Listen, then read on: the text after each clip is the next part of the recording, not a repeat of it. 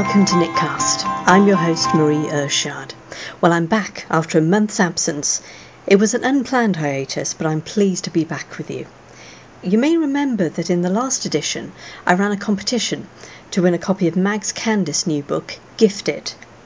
The winner, drawn at random, is Carla Woodson of the blog Tiny Angry Crafter. Congratulations, Carla. I really hope you enjoy the book, which will be winging its way across the pond to you soon. And speaking of those across the pond, I'm going to be meeting up with the members of the Craftlit tour next week. I'll be spending the day with them in Hay-on-Wye and then going along to the uh, big international Cardiff Knitters meetup at Dempsey's Pub later on. And that's Wednesday, so that's Wednesday the 6th of October in the evening. And I'm really looking forward to meeting everyone there. Now, if you enjoy the Knitcast theme, it's performed by Stephen Wheel, and Stephen's got a new album out called Snow Angels. That's available to purchase from his website, www.stephenwheel.com. So if you enjoy the Knitcast theme, which is called Knit Away, then you might want to check that out. And now I've kept you waiting long enough. Here's this month's interview. My special guest for this edition is designer Lee Meredith. Hi, Lee. Welcome to Knitcast. Thanks for doing this. Hi. Excited uh, to do this. Oh, good. I like your podcast a lot. Oh, thank you. I'd actually like to start off, first of all, by asking you about your username. You're known on the net and for your designs as Leethal. Uh, where's mm-hmm. that come from? It started a silly college friend nickname when my friends started uh, sticking my name into words because my name is already in many words, and they would. Um, one of my friends just started calling me Leethal as a nickname, and then when I started selling things I made, this was way before I was doing knit design. I was just kind of selling things that I had sewn. I started selling things that I knit before I knew how to design, and Leethal just seemed like an easy kind of business name before it became a real business, and then it kind of developed into an actual business, and the name was already there. And what sort of things were you selling? When I first learned to knit, I didn't really know about patterns. Like everything was improvised, and I would just kind of play around with making hats and mitts and accessories, stuff stuff like what I design now. But um, I didn't really know that I could design stuff and sell patterns. So I thought the only way I could try to pay for some of my yarn purchases was by selling the actual items. And that doesn't really pay for the amount of time that it takes and it's not really the best way to do things I've learned now over the years. But yes. yeah, I, I didn't do a lot of that, but I sold maybe like 20 or so like hats and mitts over a couple of years. So how long have you been knitting? Um, I learned in college in about 2002 ish, like eight years ago, but I didn't really get into it until after I graduated. And I had a lot more free time on my hands and I could kind of play around more and teach myself more. So that was 2004. So I've been like really learning and, and developing my knitting skills for about six years now. Well, you've already said that you hadn't realized before about that you'd actually sell patterns, but when did the designing start? Let's see, 2007 was the year I moved to Portland, and that was the same year that I kind of started discovering uh, patterns. That was the year that Ravelry started, and Ravelry kind of introduced me to that whole world. And I um, wrote down my first pattern. It was really simple because I didn't really know how to write patterns. And I submitted it to Knitty, and it got in. And so my first published design was in the fall issue uh, 2007 and then I kind of taught myself how to write patterns from there and started self publishing soon after that. Late 2007, I, I started designing a lot and have been designing ever since and getting more and more into that. Can you tell me a bit about your Quick Knits Club? Because I know it's sort of on its second season, as it were. um, yeah. But how does that work? Well, it originally started, it's, it's kind of evolved over the last year and a half or so, but it started when I wanted a way to um, kind of give people a, a little taste of my hand dyed and spun recycled yarn because I was getting really into yarn making and I thought it'd be fun to have like a little mini yarn club and have just little like 10, 15 yard mini skeins of yarn and then patterns to go with them. So I started that club a little over a year ago, and then I got more and more into the designing the little little things that can be designed with that tiny amount of yarn, and it it was such a fun challenge to have just you know 10 or 15 yards of yarn which is such a tiny amount and try to make something really interesting with that little amount of yarn and that became the thing that that I really enjoyed and the yarn making just kind of got more and more tedious and making all those tiny mini skeins. I, I was not enjoying that anymore. So I, I changed it so that now it's a PDF only mini ebook club the designs are perfect for using up little leftovers because they use this tiny amount of yarn that every knitter has around their house from leftover projects. So every month I have two patterns that use something under 20 yards. So it's usually like around 15 yards each. And then I have other little um, tutorials and projects and fun bits in with each month. So every month it revolves around a theme. So I just kind of come up with whatever fun stuff I can around that theme each month and make a mini ebook out of it. Yes, yeah, so, so as you were saying, the each Quick Knits has got a theme, and the theme of the September edition, the most recent edition, is get organized. And mm-hmm. you've got actually you've got this really great knitted. Well, it's a circular needle holder, but it's one that you knit and you hang up on the wall.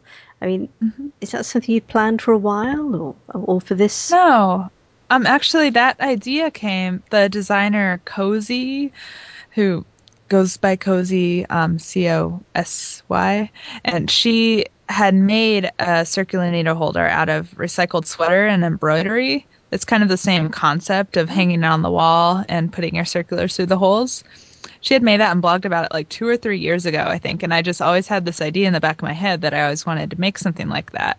And so when I started planning the Get Organized Club and I wanted ways to organize your knitting stuff or your craft stuff, and I was just brainstorming about that, I think that idea was just like buried way back in my head. And, and I started thinking about a knit version.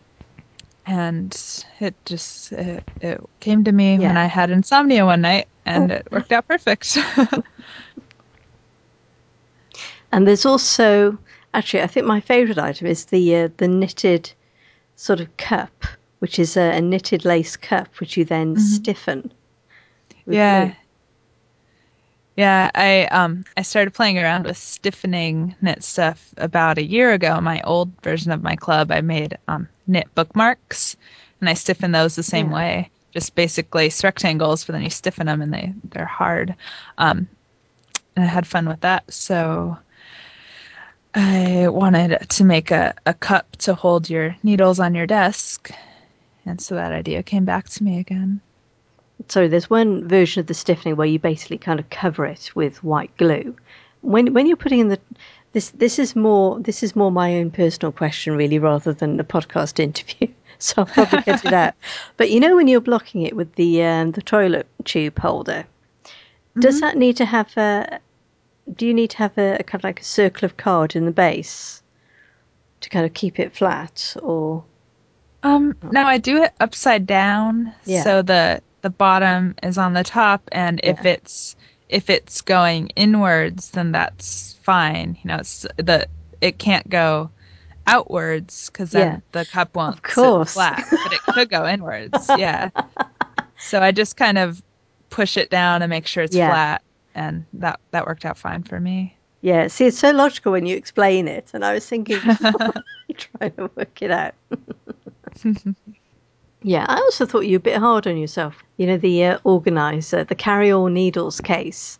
I won't give away how it's constructed because obviously we do want people to join the club and buy the PDF.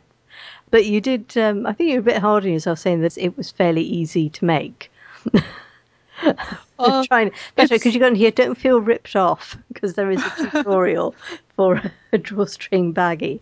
And i thought oh she's been too hard on herself. That was just kind of an extra because every month i say there's there's always two knitting patterns one craft tutorial and then some extra stuff. So yeah. the knitting needle organizer is kind of the extra thing. Yeah. No, it's, it's, a pretty quick little tutorial. yeah, but it's it's simple, but it's really effective. Yeah, it works really, great. Yeah, yeah. You seem to design quite a few things that can be applied, can, that can be made using any gauge of yarn. Mm-hmm. Where's where does that come from, or, or why did you decide, certainly recently, to design things like that?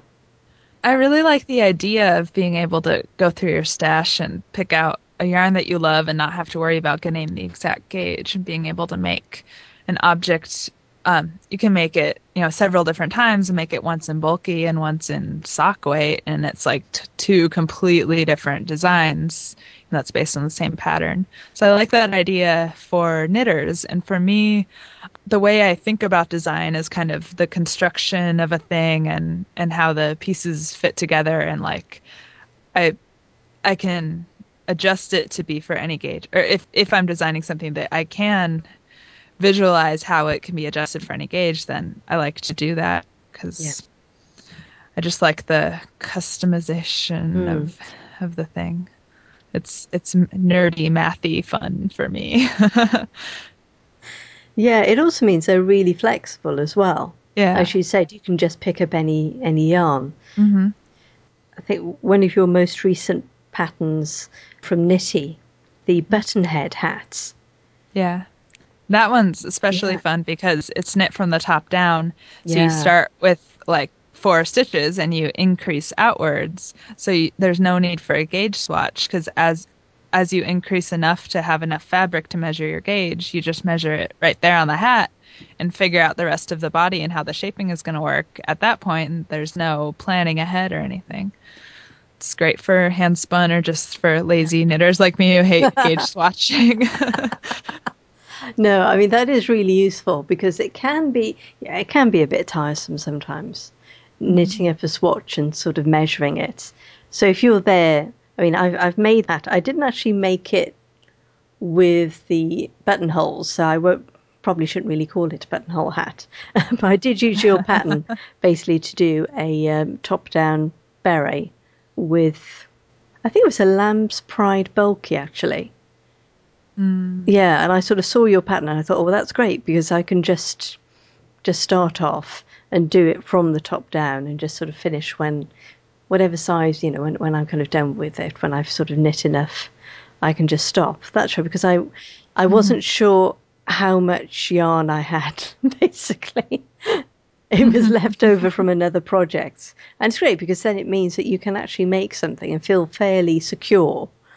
You're not going to run out. Yeah, and that's when I was designing that. I, I not just the any gauge aspect, but kind of the custom sizing and shaping, and yeah. and like the button band at the end is kind of an extra accent to make it, you know, not too boring. But it's definitely easy to leave it off, and you can make it a more fitted, more kind of beanie style, or all the way out to a super floppy beret style, and it's really easy to to custom size it to your liking. Yeah, because I remember when I looked at the pattern on Knitty, I was I was a bit confused initially because there were I think three different examples of the hat. Yeah, five. Yeah. I did five different examples oh, five, so I could show yeah, because I wanted to be able to show it in mm-hmm. super bulky and worsted and everything in between and all the different shapes. And they all yeah. different as well. So it was really, yeah, it was really amazing to think that they were all from that same pattern. Mm-hmm. Yeah, so versatile. I like things that you can do sort of from the top down anyway, mm-hmm. because you can, yeah, you can see exactly where you're going and sort yeah. of have a bit more control over it. Now, I was quite intrigued when I heard about game knitting. and uh, can you tell me a bit more about it? Can you sort of tell the listeners exactly what game knitting is? Sure. It kind of developed over a long time of my partner Pete and me like brainstorming about ways to to have fun with knitting and make a, a random design that's determined by some outside source. And it actually originally started when I had a day job at a retail store and I would knit on the job whenever my boss wasn't around. I was going to say you're lucky to, to do that. yeah. So every time a customer walked in, uh, there would be slow times of day where I could knit quite a bit in between customers, but every time somebody walked in the store, I'd have to put it down and then pick it back up and figure out where I was in my stitch pattern. And I thought, what if I determine my stitch pattern based on when I put it down and pick it back up again? So that's when I first played around with like, what if I knit, knit, knit, knit, and then a customer walks in, I set it down, I pick it up, and I start purling, and then I purl, purl, purl until the next time I, I set it down, then I start knitting again that was the original seed of the game knitting idea, which is basically that, except with game knitting, it's mostly um, the ebook talks mostly about watching TV shows while you're knitting. And it doesn't have to be TV shows, it could be audiobooks or movies, or it could be like at work and every time the phone rings or something. But some some outside source that you don't have control over is determining when you do something with your knitting. So it could be as simple as switching between knit and purl, or making an eyelet hole, or making a cable, or you could combine different elements. Like I have one that I like a lot where I switch between knitting and purling, and I made an eyelet hole every time I switch. So it has kind of a holy lace texture, stockinette, reverse stockinette, garter thing going on. So the game aspect is you make a list like a drinking game um, to your TV show. Like okay, so Buffy is a big show that that I yeah. use as an example that I love. So like every time there's a fight, every time there's a, a Buffyism, you know, a word that she made up, every time Giles says something nerdy, or you know, you make this long list of things that happen all the time, things that happen in every episode. And then every time one of those things happen, you get to call it out and say, ah, Giles says something nerdy, and then you make an eyelet hole, and it, it creates this whole fun game aspect to your knitting, and also at the same time makes a really unique randomized pattern. There's some really cool results that come out of it. Yeah, I was going to say, just looking at the examples in the book, mm-hmm. they well, they kind of look planned, really, I suppose, rather than having that kind of arbitrary sort of factor about them. Yeah. Because I know you've yeah, you've got a list of sort of base patterns that people can use, and these for things like hats or wristlets. Yeah, like small accessories work really well. At least I think so, but I, I hardly make anything other than small accessories anyway. but um, you can see if something's working, and, and if it's not really looking very good, you're not wasting a lot of uh, yarn on it. But yeah, you always want to start with a really basic, simple pattern for the shape of the thing and then the game plans like the actual stitch pattern and what's going on in the fabric but you have to have like a, yeah.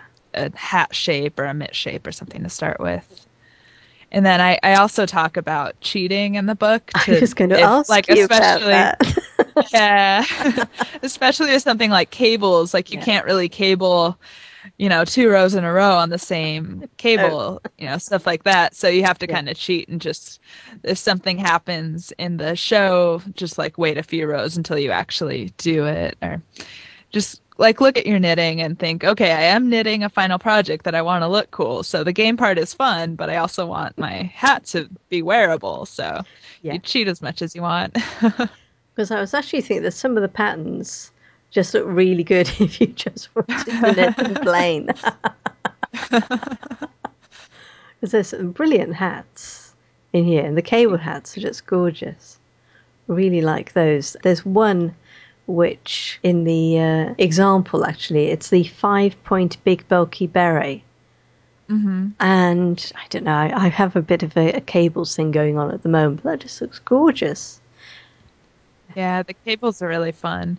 I'm actually working yeah. on one right now. I haven't done any game knitting since I released the ebook, and that was like a year ago. But I'm doing a knit along right now in Ravelry for a, a game mm. knit button head.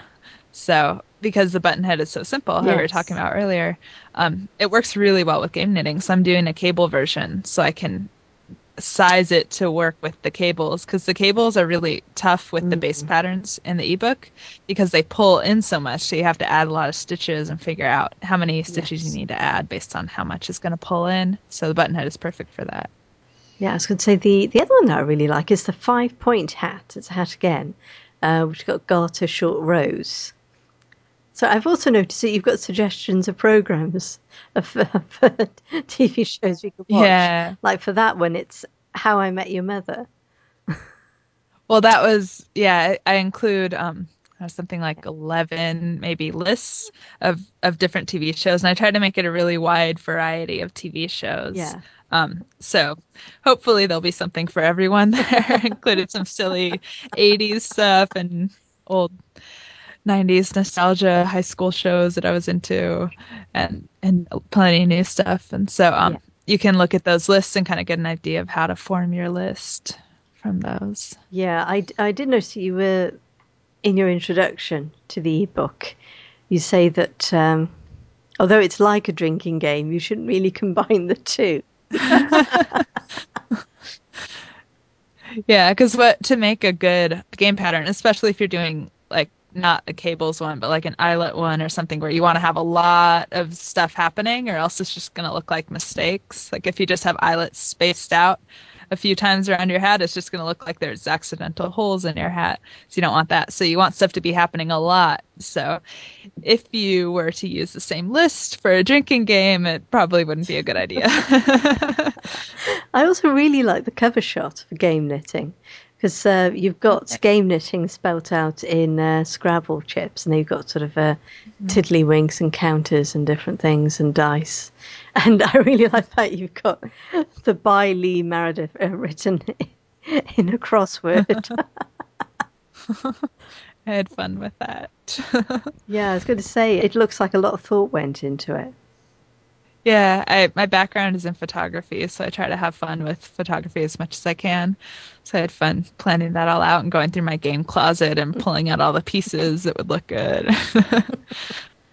yes, I, I know you'd, all, you'd also said in the introduction to the ebook that you know you shouldn't necessarily print out the whole book because because you'd mm. you'd filled it with lots of photographs yeah, it's really designed to be computer screen reading friendly, and all the all the pages that I thought you might want to print out, the pages with the patterns on it, or if you if you don't like to read the pattern on your computer screen, those have a lot less color pictures and they're mostly just text, so it's not going to waste a lot of ink. Yeah.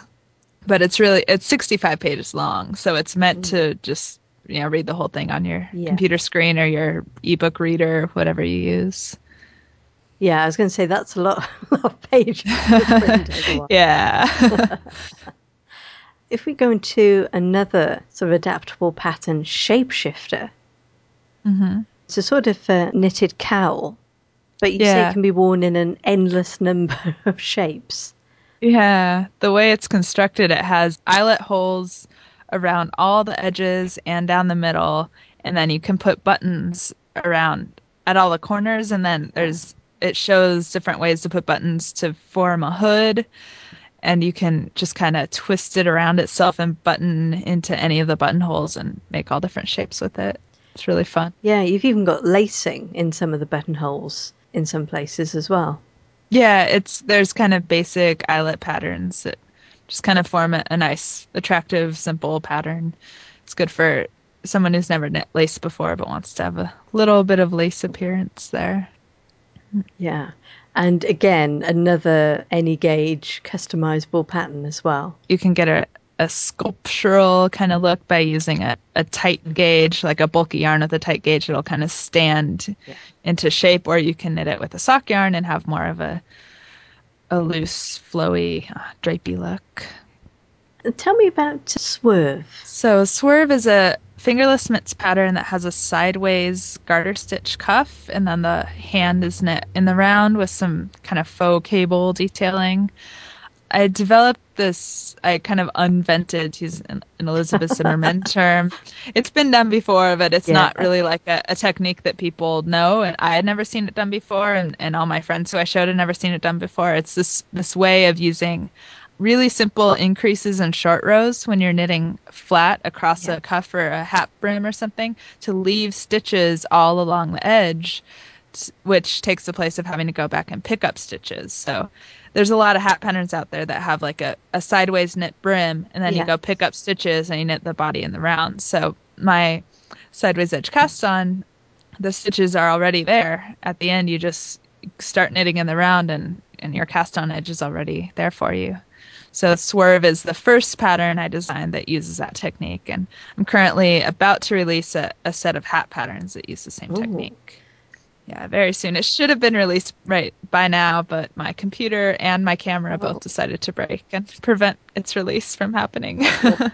but soon. so I'm really excited about that. Those are also going to be any gauge, custom size, all different styles of hats that you can have a wide brim or a narrow brim and different kinds of top decrease designs. Wow. I mean, I was going to ask how many different designs are there? But if it's that customizable, it sounds fairly infinite. Yeah, well, there's three different kind of styles that are just based on like how the ratio of the brim stitches to the round stitches. So if the brim is like looser and squishier, or if the brim is pulled tighter, and it kind of makes a beret style. So there's three different styles like that, and then there's three different top decrease patterns. Yeah. So you can mix and match, and then you can you custom size it to whoever's head you're knitting for, and you you can use any gauge too. Well, I was looking through uh, some of your patterns on Ravelry, by the way, it must be a real kick as a designer to log into Ravelry and see all the different kind of variations that people have made of your designs. Yeah, it's super fun, especially with the the any gauge stuff. Like I yeah. see versions that I'm like, I designed that. That looks nothing like mine. It's awesome. I love it. yeah, one of your hat patterns, Vortex, which is uh, a striped hat with the stripes sort of appearing on the bias. Yeah, that was the second thing I designed for Knitty. Oh, it's yeah. um there's a couple different versions. There's a, a huge crazy pointed version and then there's a more normal version for more normal people. yeah, it's constructed sideways with short rows with increases and decreases, um, creating the, the diagonal swirl of it. But the brim kind of waves up and down, and then the brim stripes go diagonally the opposite way of the body stripes. So it has this whole twisty, tornado vortex thing. wow. And you've also designed some knitted footwear in the form of Mary Jane's. Yeah, that was actually something I designed before I even knew I was designing, yeah. like back when I my first year or two of knitting, and it was just like notes in a sketchbook and years later, when I learned how to write patterns, I, I kind of converted my notes into an actual pattern, and I released it for free because I don't know, it's it's fine. People make them and love them, but I don't feel like it's quite the quality of a lot of my other patterns because I designed it so long ago. But they're fun. They're they're super quick knit because I use either super bulky yarn or like four strands of worsted held together. Yeah, that well that for like bulky. a really tight yeah. dense gauge. Yeah, yeah. So um, you just you knit them in a really tight gauge, so they're kind of they have the same kind of feel as felted slippers, but without having to felt them. And they knit up in like an hour. wow. See, I if you're a fast knitter. I'm I'm not a fast knitter, so for me they knit up in like four hours.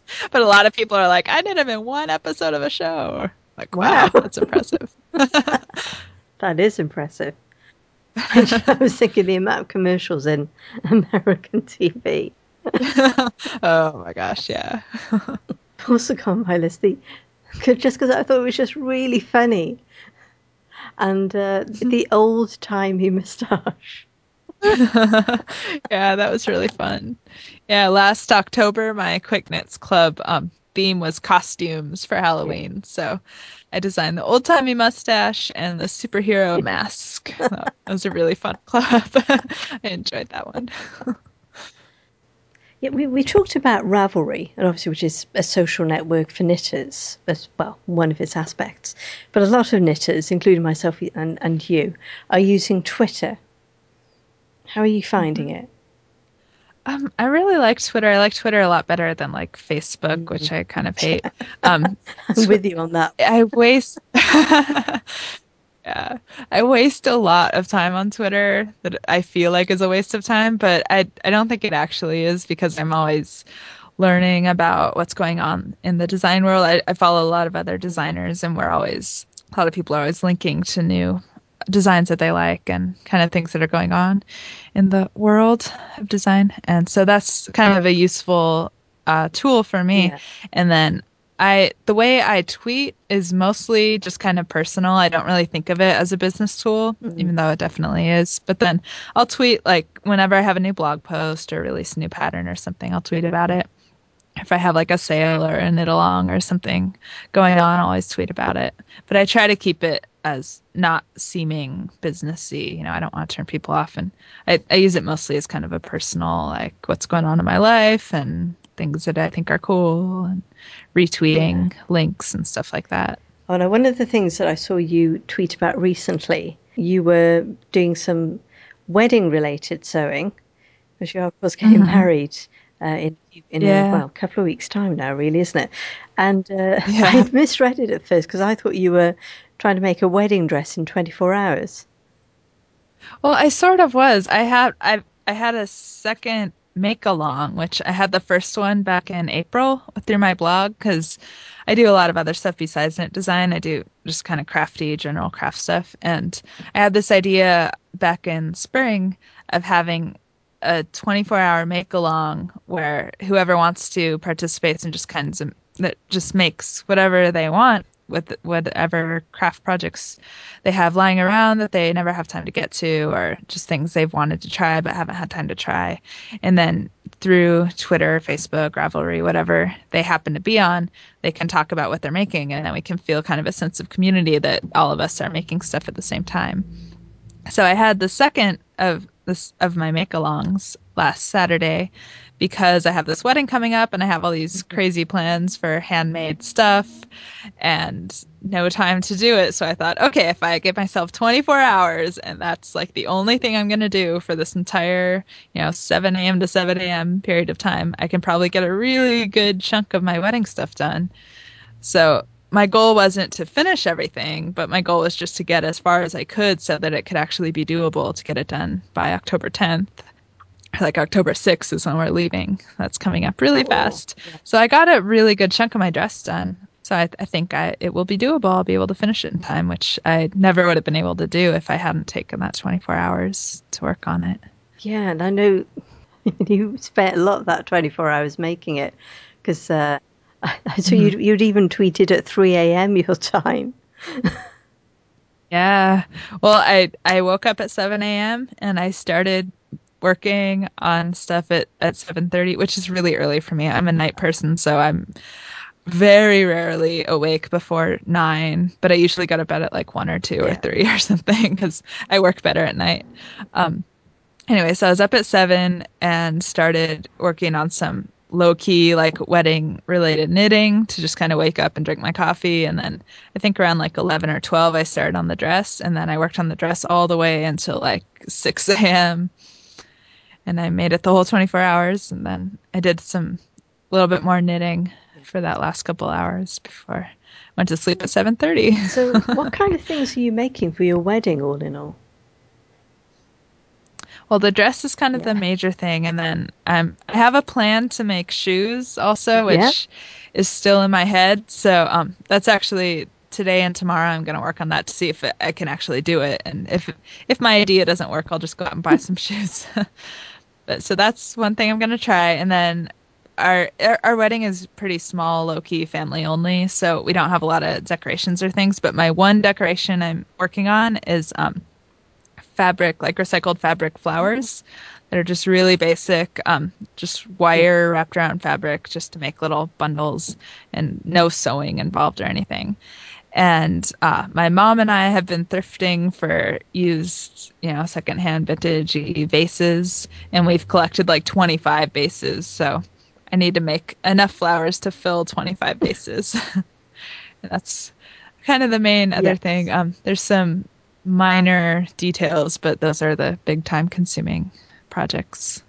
And what other crafting are you involved with? Because you, you were saying that obviously knitting isn't you know all that you do mm-hmm. knitting is is my main focus for sure now but over the years i've done a lot of like sewing with recycled materials and i used to sew a lot of um, hats and other accessories out of like recycled sweat uh, felted sweaters and that was a big part of my business and that's kind of fell behind but i still have embroidery kits and stitch sets i call them that i make that are um, yeah. um, connect the dots designs oh. printed on fabric and then you you connect the dots with with your embroidery yeah so you know in theory you don't know what the picture is going to be until after you connect the dots and you're like oh wow i just embroidered a unicorn awesome so, so, that's something fun that i haven't worked on in a while but i still i was kind yeah. of obsessed with that for a while and I, I think i have like eight different sets that are all in my shop and then what I do mostly now is, is I try to do blog tutorials for projects. And it just kind of depends what I'm doing in my life So we bought a house and moved like four or five months ago. So right around that time, I did a bunch of home decor tutorials all right in a mm-hmm. row, just like random house projects. Like, oh, I, I made this decoration, and let me show you how I made it, and then just kind of fill my blog with useful things. I was just looking at one. Yeah, your fabric covered box drawers. Yeah, that was really fun. Those IKEA boxy shelves that everybody has, yeah. and, and I love them, but they're so IKEA, and I don't want our house to look like the inside of an IKEA store catalog. So I try to do some crafty yeah, personal touches. That's a bit too Fight Club, isn't it? yeah.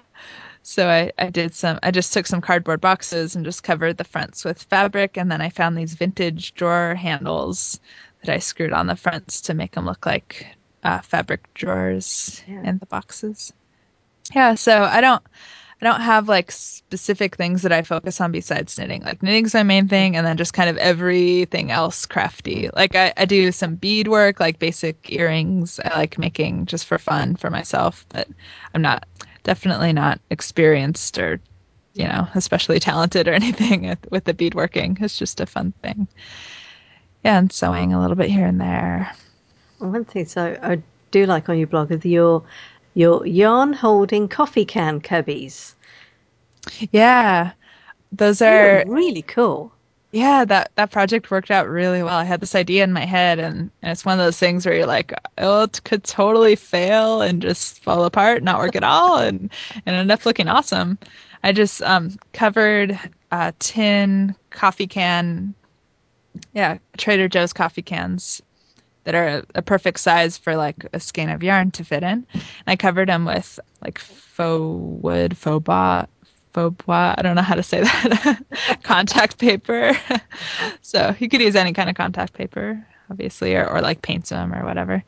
And then I used rubber cement, I think, or some kind of strong glue to attach them all together in like two rows and screwed them into the wall. And they're sturdy enough to stack more yarn on top. So I think I can hold like 10 skeins inside the cubbies and then I can stack more balls on top of the cubby. So it's a really good amount of storage.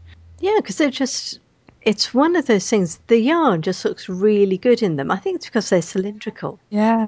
Really. Yeah. And, and they kind of yeah. kind of frame around the, yeah, the, the lid. I mean, yeah. yeah. Yeah, so my, my best hand spun and hand dyed, or, or just like the, the colors that pop the most are the mm-hmm. ones that I put in there because they look so good. Yeah, I was going to say that's a really nice yarn you've got there. and it does, yeah, it does look really good in those cans. Now, you were also saying that um, one of your other loves is photography. Mm-hmm. How long yeah. have you been doing that?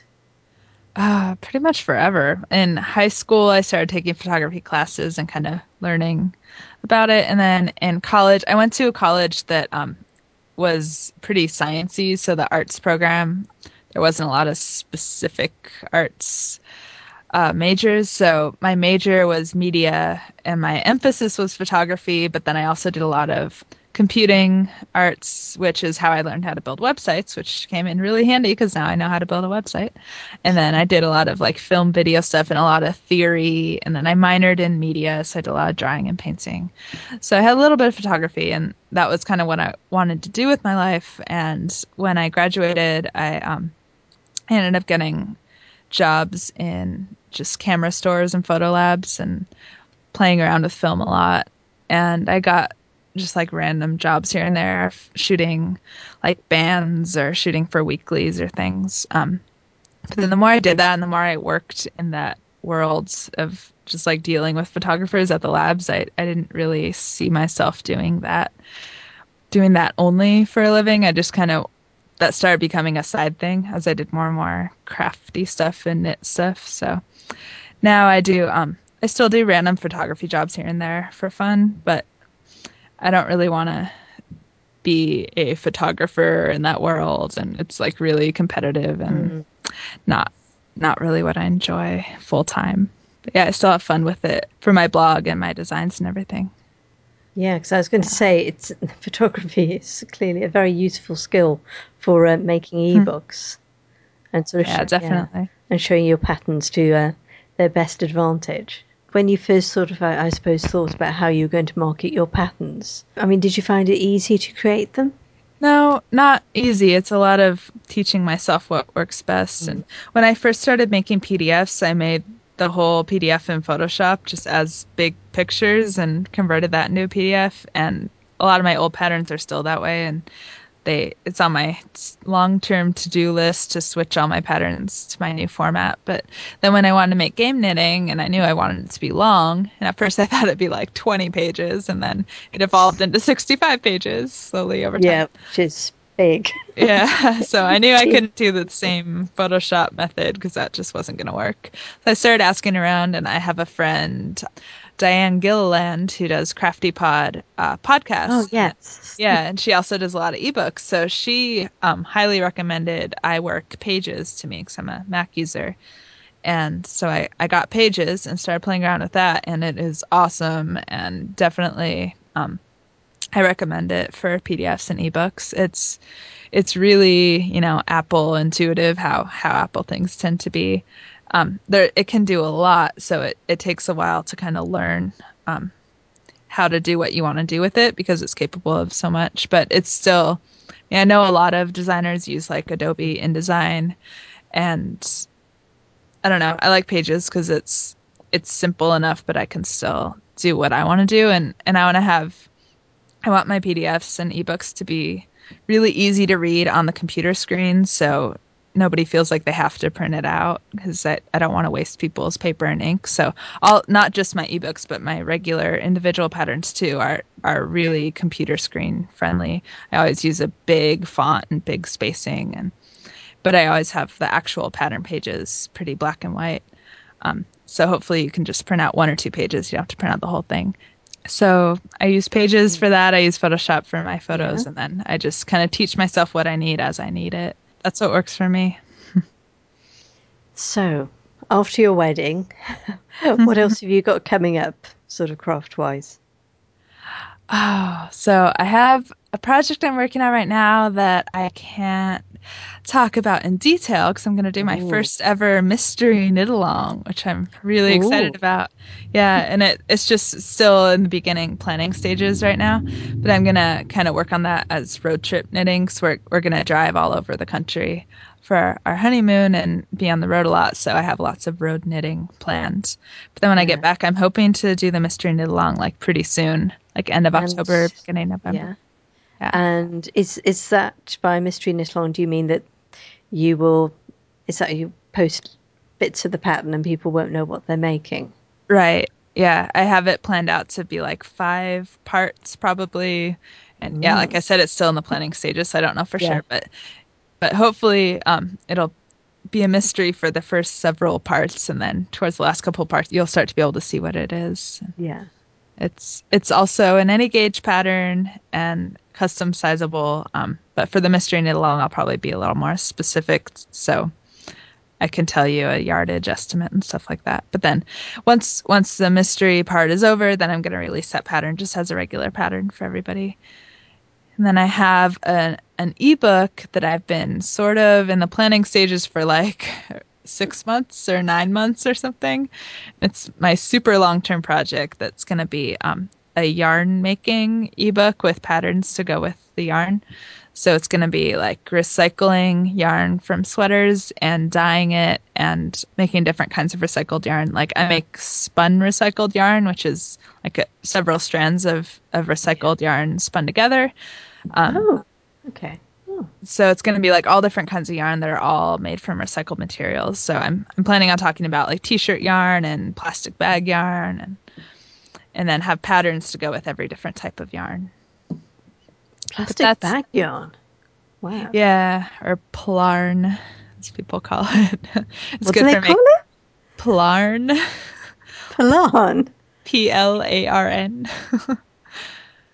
It's I don't get that at all. I wonder if is it an American thing? oh, maybe. Yeah, I don't know. Um, yeah, if I think if you Google or Ravelry search Plarn, you'll find it. It's it's like you cut uh, recycled plastic grocery bags into yeah. strips, and you can make new reusable grocery bags, you know, shopping bags out of it. That's oh god. Kind of a now I get it. Sorry, just the Oh God, so slow. it is late for me. That's my excuse. Yeah, sorry about that. The lovely Lee Meredith. Now remember that you can see the show notes over at www.knitcast.com and you can email me feedback at knitcast.com. Well, I'm Marie Irshad and that was Knitcast. Thanks for listening.